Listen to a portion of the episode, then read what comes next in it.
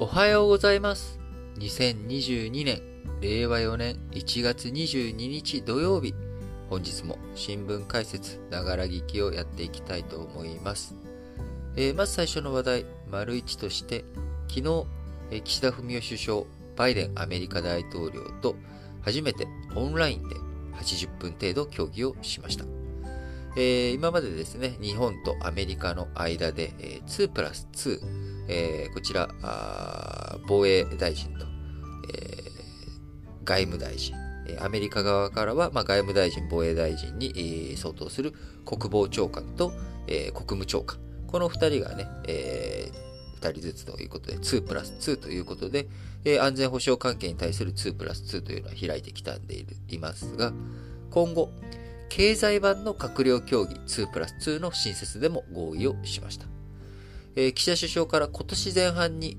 日米豪印、えー4カ国の枠組みであるクアッドの対面会談、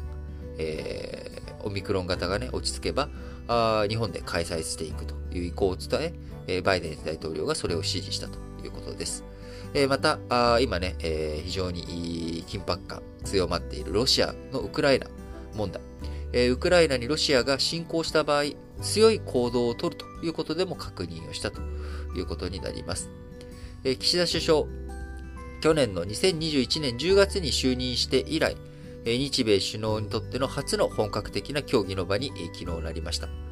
えーもともとね、えー岸田首相、2021年11月にイギリスで開かれた第26回、えー国連気候変動枠組み条約締約国会議 COP26 に出席をした際に、バイデン大統領と、まあ、短時間、えー会話をしたんですけれども、まあ、そこではもう本当に say hello ぐらいしか、顔合わせぐらいしかできなかったんで、えーなんとか、こう、バイデン大統領と日米首脳会談、えーこちらしっかりね、会ってやりたいという意向で、えー1月にね、えーニューヨークに行っ、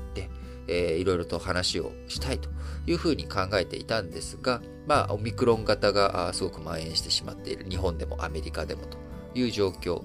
えーそして、バイデン大統領も今、議会対策も大変、ウクライナ問題でも大変ということで、なかなか時間を取ることができないということでしたが、今回、ついに1月21日、首相、2021年10月に就任して以来、まあ3ヶ月超の時間を超え、時間が経って、日米首脳、オンラインですけれども、80分程度協議する場が設けられたということになります。引き続き、岸田文雄首相、早期にアメリカに行くことを目指しておりますけれども、新型コロナウイルスなどの影響で実現していないという状況です。首相、協議後、首相官邸で記者団に自由で開かれたインド太平洋の実現に向けて、日本とアメリカが連携し、同志国との協力を進化させていくと述べました。えバイデン大統領、協議後、ツイッターを更新し、えー岸田文雄首相とインド太平洋及び世界の平和と安全の礎である日米同盟をさらに強化できたことを光栄に思うということで、えー改めて、まあ、日米同盟って何なのというところを非常にね、えー考えさせていただける発言、バイデン大統領のツイッターからあるわけですけれども、世界の平和と安全の礎、まあね、インド太平洋及び世界の平和と安全の礎である日米同盟ということで、まあ、日米同盟ってもともと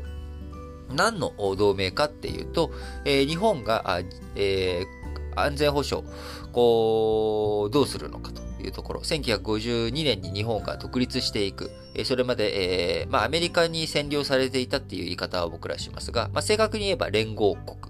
えーまあ、その連合国の中で、まあ、アメリカがほとんど主力だったということで、まあ、アメリカに占領されていたという言い方をしますけれども、まあ、オキュパイドジャパン、えー占領国日本という立場から日本が独立していく。えーそのタイミングで、えーでも日本は平和憲法、それまでの軍隊がね、えー暴走してしまったことの反省から、えー軍隊を持たない国、えー軍事力を持たない国として、戦後やっていくんだという平和憲法を採択したばかりと。いうこともあり、まあ、お隣朝鮮半島では朝鮮戦争が起きて、えー日本としても、まあ、自衛隊の原型になるようなものを、えーもうすでに作っているタイミングでしたが、えどういうふうに日本の安全保障を守っていくんだということと、え日本から、日本が独立した後も、アメリカ軍が駐留できるようにするために、まあ、日米安全保障条約というものを結んだということが背景にあります。えー、主目的としては一応、建前というかですね、最初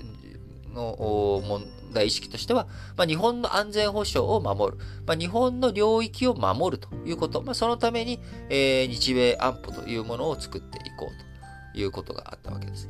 えー、ところが、まあ、あの、冷戦崩壊前からですけれども、例えば、ベトナム戦争でアメリカがベトナムに戦争を、ベトナムで戦争していくっていうところで、まあ、沖縄にあるアメリカ軍基地が非常に大きな役割を果たしたということもあり、えー、アメリカにとって、まあ、日米安全保障条約というものは、まあ、世界の安定、えー、インド太平洋地域の安定、日本を守るためだけのものじゃないよと。え、そして冷戦が崩壊した後に、まあ、日米、え、新ガイドラインとかをですね、え、整理していく過程の中において、まあ、日米安全保障条約、これの冷戦においての役割だけじゃなくて、冷戦後どういった役割をしていくものなんだろうということを再定義していったわけですよね。で、日本の役割、アメリカの役割、こちらについてもどんどん広がっていき、今、あことここに至ってはですね、台湾海峡の問題とかだけじゃなく、インド太平洋及び世界の平和と安全の礎と、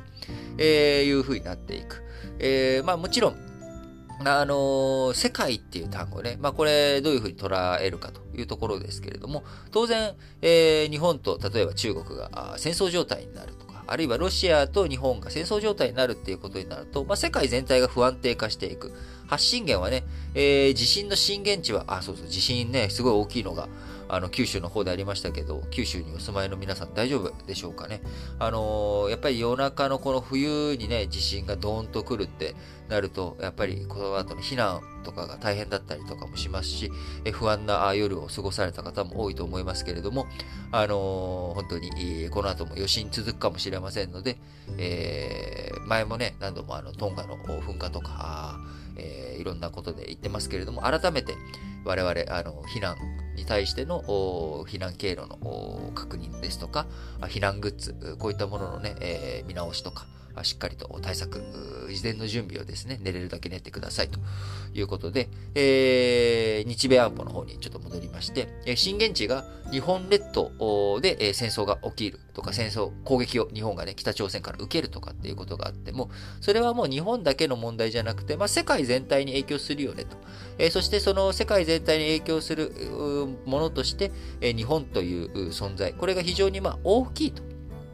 例えば、あのー、こう、局地的なね、安全保障の問題だ。例えば、まあ、あのー、南スーダンの問題というもの、これが、ま、世界的な波及力というところでおいては、まあ、波及もちろんしてるんですよ。してるんですけれども、えー、より震源地がですね、え南スーダンのところに影響を与える、まあ、そういった、え地震というような感じで解釈できますけれども、日本の場合、やっぱり日本の安全保障がこう世界に影響しかねない。まあ、あの、そういった側面もあるし、中国とかロシアのこう、国外への進出とかですね、こういったものを防いでいくっていうところにおいて、日米同盟が果たす役割というのは非常に大きいということ。えー、まあ、そういった状況の中において、えー、アメリカはね、今、まあ、ウクライナ問題にも手一杯というような状況の中、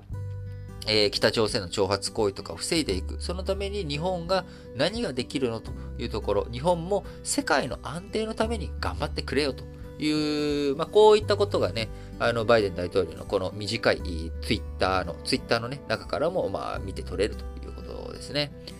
えー、経済版の2プラス2に対しては日本側から外務大臣と経済産業大臣、アメリカ側からは国務長官と商務長官が参加し、早期の開催を目指していくということですが、えー、もう外務大臣っていうのはやっぱりね、激務、忙しいということが、これでもね、よくわかりますね。もう、いろんなこと、今、あの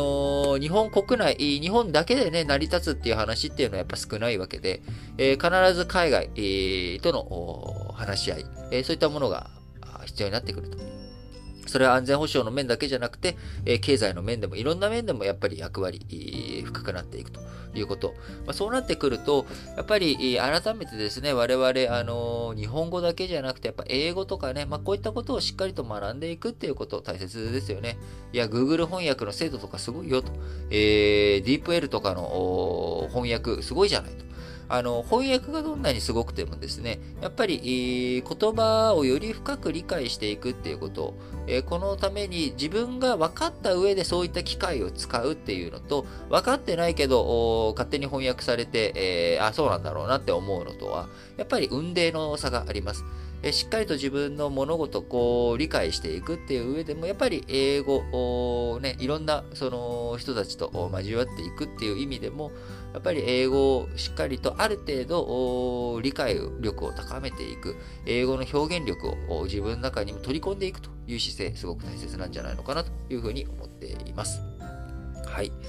えー、その他あ、日米首脳協議の中では、えー、ウクライナ情勢、えー、以外にもですね、対中国、え、尖閣諸島、こちら日米安全保障条約の第5条、要はまあ日本のがね、えー、アメリカがあ日本の攻撃、台湾、えー、尖閣諸島に何かあったときには、それはあ日米安全保障条約の対象だよということ、まあ、これをしっかりと明言、確認したということになります。え台湾については平和と安定の重要性を強調、平和的解決を促していくということ。えそして、えー、核軍縮。についてもですね、今、あのー、えー、あれですよ、あのー、なんだ あの、国会で、えー、代表質問を、えー、岸田文雄首相を受けてますけれども、その中でもね、核禁条約、えー、とか、それに対してどういうふうに、え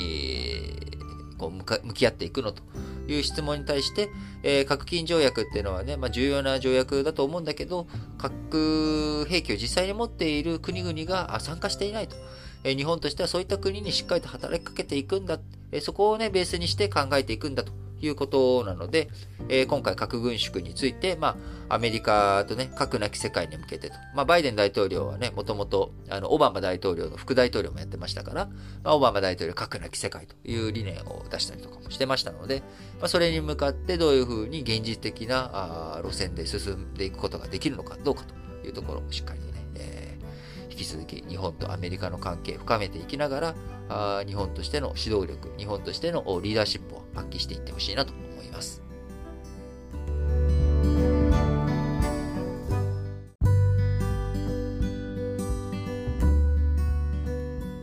はい。続いての話題として、えー、昨日21日にですね、まあ、日本とアメリカの日米首脳オンライン協議が開催されたということを先ほど丸一で申し上げましたけれども、えー、その他21日昨日ですね、イギリスとオーストラリア、この2カ国がシドニーで、えー、オーストラリアのね、えー、大きい都市の一つであるシドニーで外務防衛担当閣僚協議2プラス2を開きました。えー、シドニーでっていうことですからね、えー、オンラインじゃなくて対面で、えー、イギリスとオーストラリア2プラス2外務防衛担当閣僚協議を開きました。えー、中国を念頭にした安全保障の新しい枠組みとして去年、2021年にアメリカ、イギリス、オーストラリア、オーカス、えー、こちらのね、枠組み発足しておりますけれども、えー、これに基づく協力関係をイギリスとオーストラリア、強化していくというふうに確認をしました。台湾海峡の平和と安定の重要性も強調し、イギリスとオーストラリアは協議後に発表した共同声明の中で、オーストラリアがオーカスのもと、アメリカとイギリスの技術供与を受けて原子力潜水艦を配備していく計画に関しても、早期実現に向けた協力を申し合わせたということになります。今回はね、イギリスとオーストラリアの2カ国での2プラス2ですが、今後、アメリカも交えた協議を進めていき、えー、来年2023年の3月頃までに原子力潜水艦を配備していく計画、えー、こちらの大枠を示していく見通しです。えー、オーカスをめぐってはですね、去年発表された際に、えー、まあ、目玉としてこの、えー、オーストラリアの、えー、潜水艦、新しい潜水艦何配備していくんだっけっていうところに、イギリスとオーストラリアの技術供与を受けて原子力潜水艦。まあ、原子力潜水艦の凄さっていうのは何かっていうとですね、やっぱりあの原子力を使うので、非常にパワーをたくさん、えー、出せると。いうことで、まあ、長期間、航行をすることができるということ。そして、えー、静音性、えー、静かにね、あの、移動することもできると。原子力、潜水艦、まあ、原子力に限らず潜水、潜水艦のポイントっていうのは、やっぱりこう、どこにいるかわからない。えー、レーダーにね、捉えられない。えー、探せない。どこにいるんだろう。うわ、こんなところにいた。これが原子、あの、潜水艦のね、やっぱり隠密行動、まあ、忍者的な動きをするっていうのが、あ強く求められるわけですよね。えー、今もね、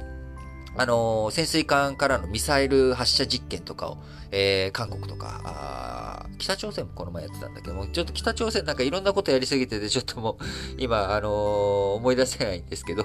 あのー、僕もちょっと記憶がね、なんかもう毎日喋ってると 何をどう喋ったか、ちょっと整理がついて、追いついてないっていうのがね、ちょっとバレバレなんですけれども、あのまあ、潜水艦からあミサイルを発射するっていうこと。あのこちらは非常に、その、どこから撃ってくるかわからないということで、例えば、敵基地攻撃能能力ね、今日本でも議論に上がっておりますけれども、要は相手がミサイルを撃ってこようとしたら、ああるいはミサイル撃ってきたミサイルを、えー、次、2発目、3発目撃たせないために、えー、その拠点を叩き潰すということ。えー、これが、まあ、敵基地攻撃能力というものですが、えー、主眼はですね、やっぱりミサイルを発射してくる、そのポイント、これをね、打撃するっていうこと。これが敵基地攻撃能力に、え、求められる役割ですが、あの、ミサイルの発射拠点がですね、えー、止まっていないとか、あるいはあ衛星で確認ができない。えー、例えば、北朝鮮、えー、これはね、確実に覚えてますけれども、あの、列車を使って、えー、ミサイルを発射するとかっていうことをやるとですね、えー、移動はするわけですよね。ただ、あの、移動はするんですけれども、まあ、いろいろカモフラージュをしても、まあ、一応、宇宙から監視したりとか見たりすることができる。あ、こいつら今、あ発射の準備してるなとかいう兆候をね、確認したりすることができるわけですが、潜水艦の場合、やっぱりそこが非常に宇宙からね、監視するのが難しくなる。え突然、えー、予期せぬポイントから急浮上をしてきて、そこからミサイル発射されるとなると、えー、なかなかやっぱり難しい。それが、一隻だけだったらね、一発目撃たれた後、二発目撃たれないかもしれないですけども、もう一隻原子力せ、あ、原子力潜水艦に限らず潜水艦がいて、そこから発射されると。いうこと。あるいは、あね、やっぱり、どこに潜んでいるのかわからないっていうことは、やっぱ非常に、こう、それを持っていない国、あるいは、え相手が持っていると非常に不安になってる。そういった意味でも、抑止力が働いていく。これが潜水艦のポイントとなるわけですが、え、オーストラリア、この潜水艦あ、ね、次の潜水艦どうしようかっていうことで、もともとフランスの技術を、ね、受けてやっていこうというふうに思っていたのが、まあ、それを破棄して、えー、イギリスとアメリカから技術供与を受けるよということで、一時、フランスとアメリカの関係が仲悪くなって、えー、オーストラリアとの関係も仲悪くなったっていうところですが、まあ、それは一旦落ち着いてはいますけれども、まあ、今後、まあ、イギリスとオーストラリア、さらに、えー、安全保障関係強力に、推進していくということになっていくんだろうなと。えー、アメリカにとってはですね、やっぱりいろんな国々を巻き込んで、自分たちだけじゃなく、多くの国々に、えー、中国包囲網にも参加してほしいし、えー、いろんなところでの協力関係を深めていきながら、世界の安全保障、えー、しっかりと抑えていきたいということだと思っています。えその上でもですね、日本の役割、丸1でも申し上げました通り、今後、ますます、えー、高まっていくということだと思いますので、しっかりと予算手当もね、つけて、え、そしてやっぱり国会での議論をね、より深めていってほしいなと思います。あの、敵基地攻撃能力、僕自身は賛成ですけれども、えー、昨日とかね、一昨日とか話をしている通り、やっぱり敵基地攻撃能力って具体的に何なのと。えー、それって本当に抑止力につながるの？アメリカが、あアメリカのね、攻撃力、抑止力で、えー、十分だとすれば、あるいはそれで足りないとすれば、日本はどういう補完的な役割をするの？あるいはアメリカと同等の打撃力を持たなきゃいけないの？えそうするとそれは将来的に核兵器を日本が保有する必要もあるんじゃないのとかね。なんかやっぱりいろんな議論を深めていかなきゃいけない。えー、やっぱりそこの部分についてなし崩し的に、あのー、北朝鮮とか中国が危ないから、あ、ロシアもね、なんかミサイル発射実験やってるから、これ叩き潰すために敵基地攻撃能力必要だよというようなね、まあ、こういった、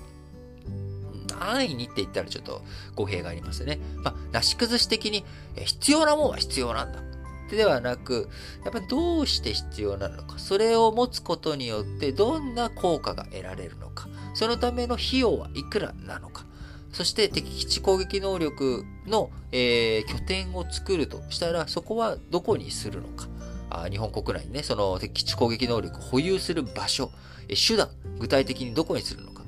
えー、もしその場所を持つということになれば、相手が攻撃してくる前に、その敵基地攻撃能力を保有している基地だったりとか自治体、えそこにまず攻撃を仕掛けてくる可能性あるよね。えー、そのあたりについてもどうするのとか。やっぱ、あのー、負担が日本、かかってくる話ですからね。えー、拙速にやっぱり導入していく、まあ、導入を決めていくっていうのは必要かもしれませんけれども、やっぱ制度設計とか中身、何にするのと。目的は？何のためにこれやるんだっけ？えー、いつの間にかですね、えー、導入することが目的になってしまって、えー、元々の当初の目的が達成できないというようなことね。これはもう日本あるある。まあ日本だけじゃなくてね、どんな組織でもある話ですけれども、えー、特に安全保障についてはですね、あの、イージス、のイージス艦かイージスアショアとか、えー、迎撃ミサイル、この、ミサイル防衛網についても、まあ、いろんな2点3点があったりとかしたわけですから、あの、敵基地攻撃能力の保有についても丁寧な議論をしっかりとしていくこと。えそれが、あ回り道のように見えて、え一番早いやり方なんじゃないのかなと個人的には思います。急がば回れってやつですね。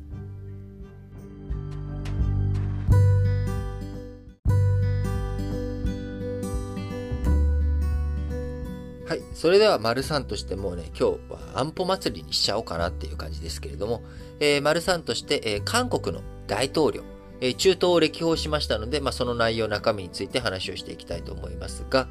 えー、韓国のムン・ジェイン大統領、昨日21日までの間に、えー、中東を歴訪しておりました。えー、その中で、えー、防衛協力、えー、こちら韓国から中東に対して防衛協力を強化していくという方針を打ち出し、えー、アラブ首長国連邦、UAE に対しては4000億円規模の兵器輸出、こちらをまとめました。え韓国、えー、UAE やサウジアラビア、こういった米国頼みの安全保障をしている国々に対して、いや、アメリカだけだと色々とパイプ不安じゃないですかと、えー、多様化、多角化、大切ですよねっていうことで、えー、韓国の防衛産業について、えー、売り込んでいっているということになります。えー、韓国防衛産業を育成していこうという方針強く持っているわけで、えー、こういった韓国の動きに対して、えー、UAE、サウジアラビア、防衛力の調達の相手先を増やしていく。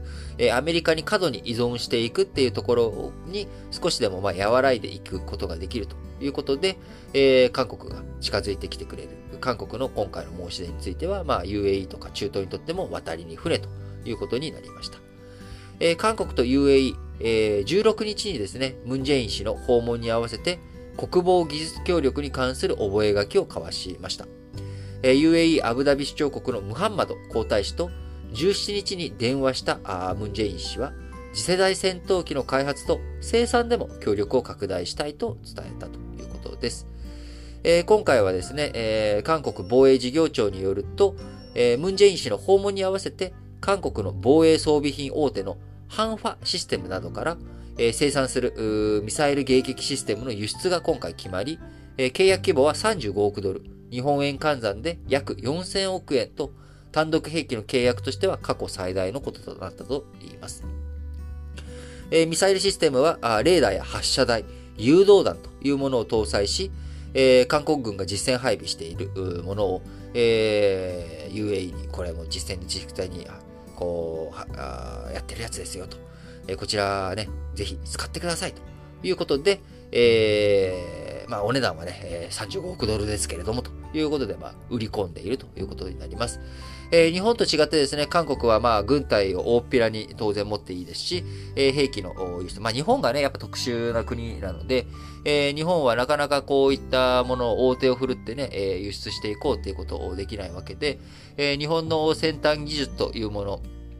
やっぱり防衛技術とか、こういったものを、戦闘機とかね、あのー、欧州とか、あるいはアメリカとか戦闘機とかどんどん輸出したりとかいろんなね武器あるんですけれども、えー、日本の場合はまあそういったものはどちらかというと輸入に頼るということになります。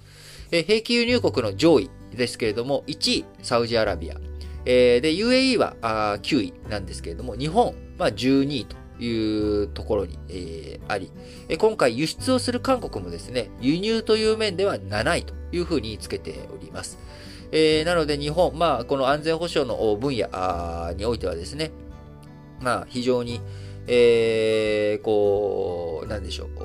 オーストラリアも4位だったりとかする中ですね、えー、日本というものは比較的、まあ、あの、輸入というものはちっちゃいと。まあ、日本の場合ね、あと、えー、自国でね、あの生産したりとか、ライセンス供与を受けて日本国内で、えー、生産したりとか、まあ、そういったこともあるので、まあ、一概に、まあ、この輸入が大きい、小さいということが、まあ、安全保障上どういうふうな意味合いなのかっていうところについては、まあ、あのー、国、その国々のね、状況によって全然違うわけですけれども、あのーまあ、やっぱり、こういったところで、まあ、日本、ね、貿易赤字の国ですよっていうことを、えー、昨日かなお伝えしておりますけれども、やっぱり貿易黒字を増やしていく。まあ、あの、別に防衛産業で輸出を増やしていく必要があるというわけではなく、あの、やっぱり、いろんなものをね、輸入しなきゃいけない。日本、海外から輸入しなきゃいけないっていう側面もあるんだよというところを踏まえると、やっぱり何を輸出していくのと、日本としてね。えこれまで過去の投資、過去の投資のリターンがあるから、まあ、経常黒字をなんとか保っているけれども、やっぱ貿易、今後のね、ことも考えていくと、日本がきっちり外に何を輸出していくのということを考えなきゃいけないのかなというふうに思っています。えそのために日本ができること、えー、日本の技術力、えー、何を高めていくのかというところをね、しっかりと考えていかなきゃいけないなというふうに、まあ、お隣韓国の動きを踏まえて、やっぱり我々日本、どういうふうに我々も動くべきなのかなっていうことを考えさせられる、まあそういったニュース記事だったかなというふうに思います。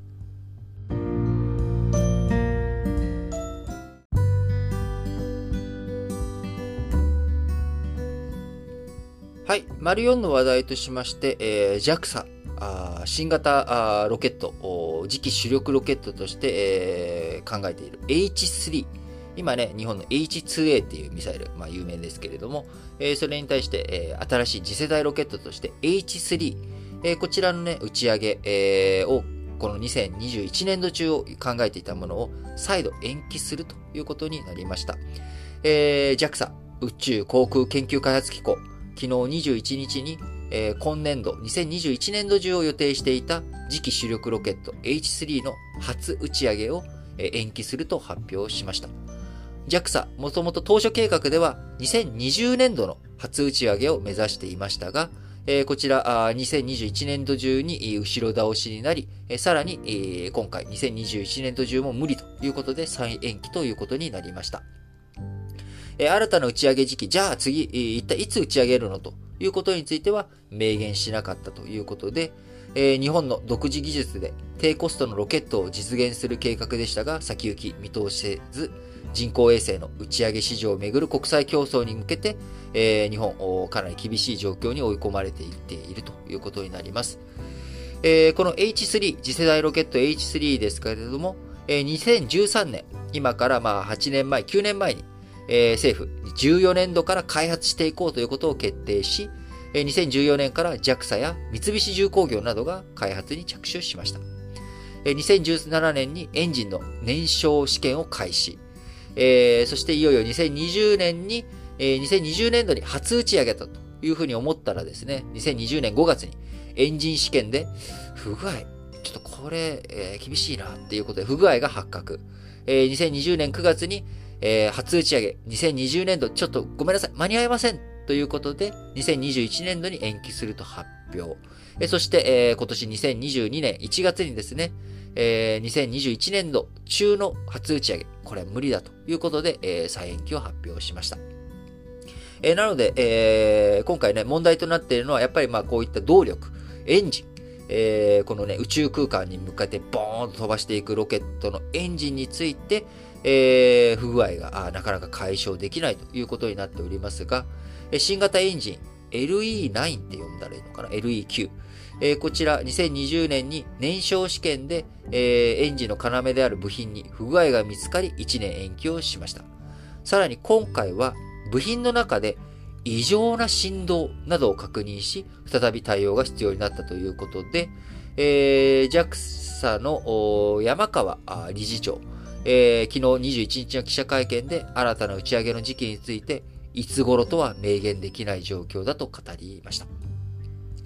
えー、現在のね、えー、主力ロケット H2A、えー、大体打ち上げコストが、100億円程度かかってしまっているというところから、この H3、えー、1機あたりの打ち上げコストを約50億円と半減させていこうということ、こちらをね、目標に掲げてやっているわけです。えそのため、まあ、あの、コストを下げていく、そういったことを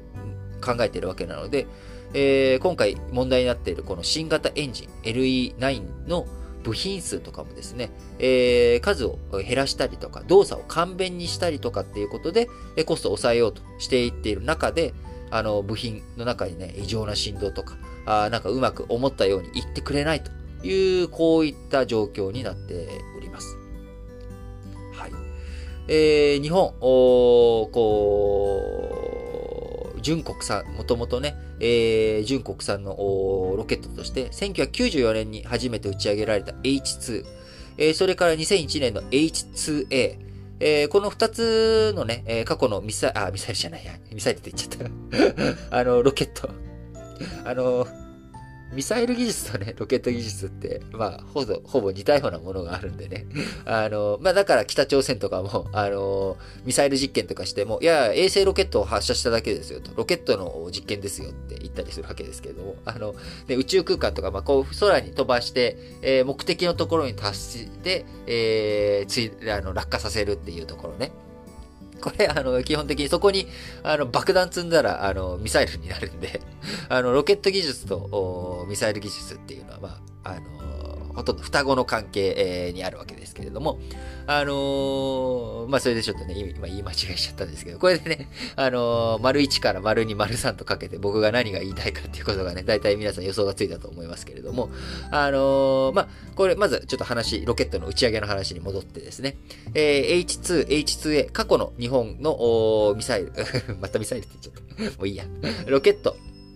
の発射。えー、こちらについてね、やっぱり、えー、当初の計画から延期延期っていうこととかね、まあ、あの、延期延期がね、続いて、えー、たりとか、まあ、初打ち上げに時間がかかったということあるわけで、今回の H3 についてもですね、やっぱりまあ、あのー、その当初見込み通りにはうまくいかないよねっていうところ、これはまあ過去と同じ部分なんですが、ただ、あやっぱりこのコストを下げていこうっていうところの難しさ、えー、これまでとはやっぱりちょっと違ったところもあるということになります。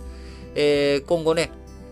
あのー、今宇宙開発どんどん去年、えー、民間のね、えー、宇宙開発もどんどん進んでいるっていうような状況の中、あ人工衛星、えー、打ち上げ市場を今席巻しているのがイーロン・マスクさん率いるアメリカのスペース X えー、こちらはファルコン9、ファルコン9の打ち上げ費用、1回約60億円前後というふうにされており、えー、こう、新興企業とかの影響も、競争もね、えー、伸びて活発化している状況の中、日本としてもこの開発を遅れていくってなると、えー、ますます宇宙産業とかにおいてもですね、日本の、えー、輸出できるものっていうものが限られてくるというところになっていってしまいます。えー、そういったところ、日本の競争力高めていく上でもですね、あの、やっぱり先端技術、宇宙技術、え、はやぶさのね、こう、頑張りっていうものを我々、えー感動、感激をしているわけですし、あの、そういった分野で日本の技術力って高いなっていうふうにまだ思われているところたくさんあるわけですから、あこういった競争に負けず、しっかりとついていって、食らいついていってほしいなと思います。えー、僕がちっちゃい頃、小学生の頃ですね、えー、日本っていうのは貿易立国だ。えー、技術立国だというふうに言われていましたが、まあ、IT の分野とかではま遅れてしまったりとか、まあ、いろんなところで後人を排している。えその日本にとって限られた世界に冠たる技術力というのがですね、やっぱり自動車とかあミサイル、ミサイルってまた言っちゃった、もうロケット。技術だったりとかですね。まあ、こういった分野を、えー、しっかりとね、育んでより一層強く決めていく。えー、いろんなところにそういった技術力をベースに、波及させていく。えー、裾野をね、広く持たせていく。えー、で、そういった観点でいくと、僕は改めて原子力のね、開発とか、今、まあ、アメリカとかとね、あの小型炉とか、高速炉とか、こういったものの研究とか一緒にやっていこうっていうことをさらに、えアクセル踏んでいく形になっておりますけれども、え技術っていうものがね、あった上で、えそれをどういうふうに活かしていくのかっていう、まず技術があること。これは結構やっぱ大切だと思うんですよね。え例えばあ、こんな絵を描いてみたい。こういう風な情景が頭に思い浮かんだから、平面、二次元に、それを描きたいって言っても技術がなかったらできないんですよね。せっかくすごい面白いこと考えても、技術がなかったらやっぱりできない。もちろん技術があってもですね、できない。えー、技術があっても、自分が思いつかなかったら何もできないんですけど、せっかく思いついた、その時に技術が歯止めになってしまうっていうのは非常に残念なことですよね。これ個人に置き換えるとですね、せっかくこんなことやりたいってなっても、プログラミングの技術がないとか、あるいは英語がない、英語力がない。そのせいで自分がやりたいことが実現できないっていうのは非常にもったいないことだと思います。えー、何を始めるにしてもね、あの、遅すぎることは何もないんです。えー、今があ死ぬまでの間で一番若い時期なんですよね。えー、バイオリン、えー、例えば習いたいって思って、60歳から習いたい。もう60歳になっちゃったからって言ってもですね、健康寿命今は何歳ですか ?80 歳手前まで健康寿命あるわけです。今から習い始めたらですね、60歳から習い始めても、えー、18年、20年できるわけですよ。で、あるいは、あの、もっとね、今健康寿命どんどん伸びていくわけですから、未来においても100歳とかね、生きるかもしれない。そしたら60歳なってまだ、もう、ターニング、もうなんか中間地点ですよね。えー、なので、あの、何かを始めるには遅すぎることはないということで、えー、なぜかロケットの話からですね、あのみんなのリカレント教育的なね、話とか、あの趣味教養の話になりましたけども、やりたいことがあったら、やっぱりやる。えー思い立ったが吉日。これはね、やっぱいい言葉ですよね。えまず一歩踏み出してみるということをね、ぜひ皆さんも、え心がけてみたらいいんじゃないでしょうかね。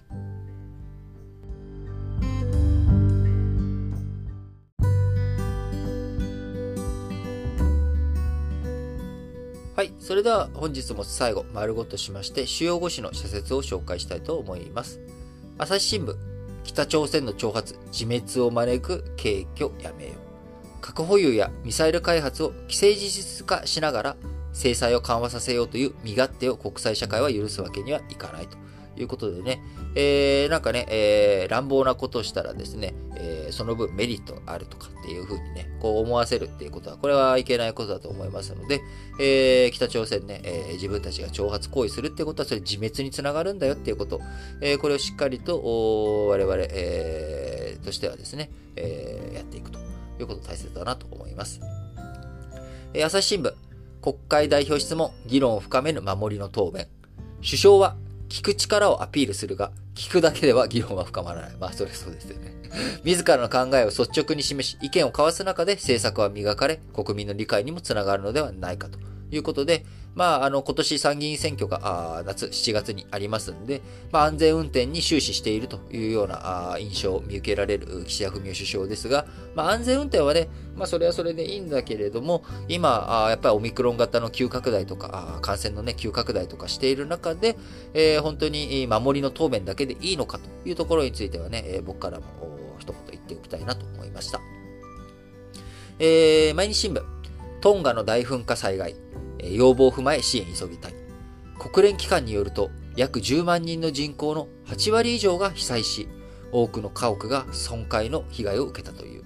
貯蔵した雨水に火山灰が混入し、飲料水が不足している。農作物への影響も深刻だということで、えー、トンガのね、えー、実態、今、被害の状況というもの、えー、こちらいろいろと分かってきておりますけれども、え非常に広範囲ににね、広がっているということです。えー、また、トンガの中で、えー、非常に気になるのがですね、今までずっとこう鎖国的な感じで水際対策をしっかりとしたことによって、新型コロナの蔓延とかですね、えー、こういったものを防ぐことができていました。え今回いろんな各国から支援物資とか受け取る中で、え新型コロナ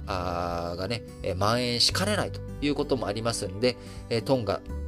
この新型コロナが世界を覆っている状況の中で、どういうふうに国際社会が支援をしていく、その中での、え、感染対策っていうものもね、考えていかなきゃいけないということで、え、非常に、世界全体、国際社会全体がですね、え、非常に難しいミッションを投げかけられているんだろうなと思っています。えー、一刻も早くトンガの人々の生活がね、えー、元に、えー、元の生活、普段通りの生活に戻れることを強く記念しております。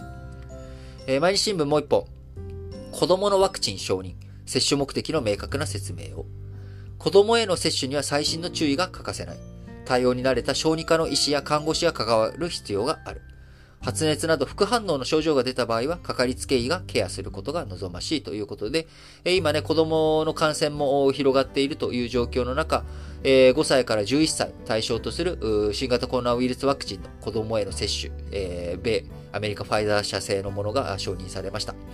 えオミクロン株の流行で子供の感染者急増して、休校や保育施設の休園も増えてきております。基礎疾患があり、重症化リスクの高い子供が接種を受ける意義、非常に大きいと思いますが、判断難しいのはそれ以外の子供への対応ということで、どの程度接種を進めるべきかという点においてもですね、専門家の間でも意見が分かれています。えー、非常に難しい判断、親御さん、あね、あの子供を抱えている親の皆さんには、非常に難しい判断、迫られると思いますが、えしっかりとですね、情報を開示して、説明を果たしていってほしいなと思います。関係機関は。産経新聞、人権決議案、与党の覚悟が問われる。国益とは、経済的損益のみを指すものではない。民主主義陣営の普遍的価値である人権。こちらに覚悟を持てぬ国とみなされれば、これほど国益を損なう行為もあるまい。文案は再考すべきであるということで、えー、今ですね、えー、中国政府による新疆ウイグル自治区などでの人権侵害行為を非難する国会決議、えー、2月1日にも採択される見通しだと言います。北京冬季オリンピックの開幕が2月4日ですので、これより前に日本の国会、えー、日本のね、立法機関がどういうふうな意思を持っているのかというところを表明することは非常に大切ですが、えー、今回の決議の文は、昨年末に自民、公明両党間の修正協議で当初案の非難決議から普通の決議に非難のね、2文字が削除されたりとか、人権侵害って具体的に言っていたところが、人権状況ってもうちょっとなんかね、あのー、中立的な文言に変わり、えー、文中の中に中国という国名もないという状態になっています。えー、フランス下院が20日に採択した中国が新疆ウイグル自治区でジェノサイドを犯していると非難する決議とは、まあ、運命の差があると産経新聞言っております。えー、どういった中身、文案にしていくのかというところについてはですね、えー、しっかりとね、すり合わせ、えー、をしていって、国会の中でやっていってほしいなと思います。えー、産経新聞もう一本は、尾身氏の発言、いたずらに混乱させるなということで、政府や自治体の対策をいたずらに混乱させ、国民の意識に悪影響を及ぼす恐れもあるということで、えー、人数制限ではなくて、あ、ごめんなさい、人流制限ではなくて、えー、人数制限に対策をシフトすべきだという考えを述べたりとか、えー、渋谷の交差点で感染はほとんどしない。えー、ステイホームなんて必要ない。対策を取れば飲食店を閉める必要はない。などとも、尾身会長を語ったことに対してですね、え、発言の一部を切り取って批判するのは避けたいが、今回の発言はその全体が科学的な整合性を欠いた無責任なものと言わざるを得ないと産経新聞論じております。読売新聞、再犯防止対策、出所後の孤立をどう解消する近年、初犯者の数は大きく減少している。犯罪の抑止には出所者の再犯を防ぐことが重要になっている。特に課題となるのは刑期を刑務所で終えて出所する満期出所者の立ち直りだということで、やっぱりね、あのー、社会全体がどういうふうに再犯を防いでいくのか、あのー、さっきのね、えー、人権、国益って、え直接的な国益だけが国益じゃないよということを産経新聞の社説で、え取り上げましたけれども、えまさにですね、我々の社会全体の安定を考えた上で、え犯罪者を受け入れるっていうこと、これは、犯罪を助長するからよろしくないという見方もある一方、やっぱり犯罪を過去に犯した人、これをね、再犯を防ぐっていうこともやっぱ大切な側面ですよね。えー、犯罪を犯した人が刑期を終えて、まあ、償い期間を終えて出てきた時に、どういうふうに社会がそれを受け入れてあげるか。あそこの部分があることによってですね、より我々の財産が守られたりとか、生命の安全がね、守られたりとか、あこういった悲しい事件とかがね、どれだけ減っていくかというところ、えー、やっぱそういったものにつながっていくと思います。もちろん、あの、犯罪をね、犯していいんだっていうこと、えー、罪をね、犯しても、償えばそれでいいんだろっていう風なことが、あ認められるわけではないと思っていますが、えー、やっぱりとはいええー、実際に反省をして、え、どういう風に、え、再びね、生活をやっていこうかというところ、えー、ここの部分をどういう風に受け入れてあげるか。これは何もね、えー、犯罪っていう、まあ、マイナスの世界に落ち込んでしまった人たちの復帰を助けるっていうモーメントにつながるだけじゃなくてですね、例えば、えー、それまでの人生、えー、例えば50点をずっと取っていたのが、10点とかに落ち込んでしまった。ここからどういう風に復帰していくのかっていうところ。え、ここのモーメントにもつながると思うんですよね。それがマイナスまで行って犯罪を犯す、犯罪をしてしまうっていうのはマイナスの世界に入ってしまう。え、そこから罪を償ってゼロになる。えー、ゼロになったところからどうプラスに持っていくのか。そこからね、また犯罪に、を犯してしまうのかっていうところ。えー、ここの部分でどういう風に一度落ちてしまったそれをどういうふうに取り戻していくのか。やっぱりね、チャレンジしやすく、あるいは再、リベンジ、リベンジ、うん、リベンジってなんかちょっと復讐的なあれ、復讐がありますからね。なんだろうな。なんかやっぱ、あ再チャレンジしていく。復帰をね、どういうふうに、えー、社会全体が見守っていくのか。あ一度、水に落ちてしまった犬を叩き潰すんじゃなくて、えー、ね、水に落ちた犬を助ける。え、そしてその水を拭いてあげる。そんな社会であってほしいなというふうに思います。え、そのためにじゃあ自分が何ができるんだというと、やっぱりいろんな人を助けていく上で自分が持っている知識、これをね、みんなにシェアしていく。いろんな場面で、え、協力していくことができればなというふうに思っております。えー、読売新聞、もう一本は EU 離脱1年、イギリスが払った代償は大きい。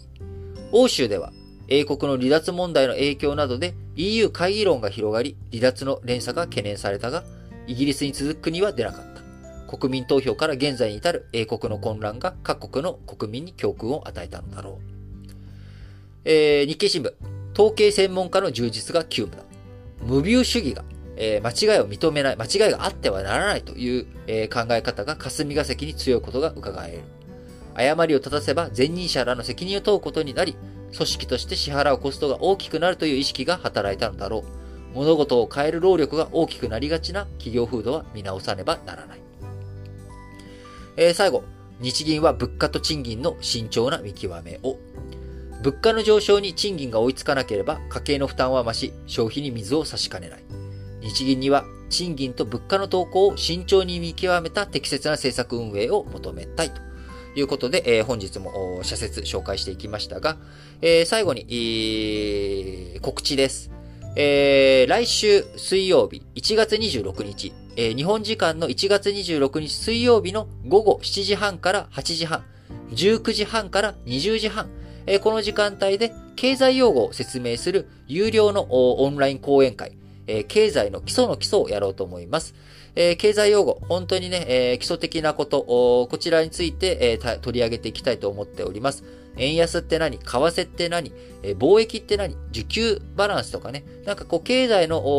ニュース、え、これを理解していく。え、その上で必要な、まあ、あの、前提知識となる用語。こちらをね、しっかりと理解していこう、抑えていこう。えー、そしてこの新聞解説ながら聞きで経済の話を聞くときにですね、えー、より理解が深まるような、まあ、前提の基礎の基礎という部分をやっていきたいと思っております。えー、債券って何とかね、えー、そういったこととか、あ本当にね、えー、初歩的なあところ、基礎の基礎をやっていきたいと思いますので、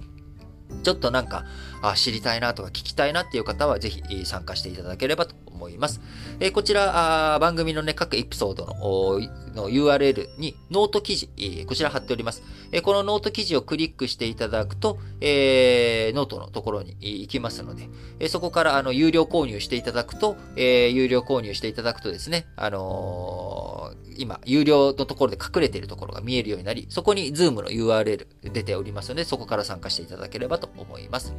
えー、購入者、あこちらのね、ノートのチケット購入者の方には、えー、後々、参加だけじゃなくてですね、えー、その回、アーカイブ動画も、ちゃんと通って、そのアーカイブ動画を残しておくようにしますので、こちら、有料購入者は見れるということになりますので、当日参加できないんだけど、後からアーカイブの動画見たいよという方もね、ぜひ、えー、購入いただければと思います。えまた一部海外から購入される際にですね、海外のクレジットカードしかないよという場合に、えー、購入、ノートの記事購入できない、えー、場合がございます。えー、そういった場合はですね、え前、12月にやったオンライン講演会の時にもあったんですけれども、え僕に個別に連絡をください。えー、Twitter からダイレクトメッセージいただくか、ないしは、あの連絡先を明記した、えメールアドレスを明記した上で、あのこちらの、同じく各エピソードの概要欄に貼ってある、えー、フォームですね。あの、Google フォーム。こちらの方に、まあ、アンケートフォームという状態になっておりますけれども、こちらで、えー、参加したいんだよ、えー、どうしたらいいか教えてくださいって連絡先、いう、えー、E メールアドレスを、え、記載した上で、え、投稿していただければ、あの、私の方から、え、返信させていただきますので、え、どうぞよろしくお願いいたします。それでは、皆さん、今日も元気に、いってらっしゃい。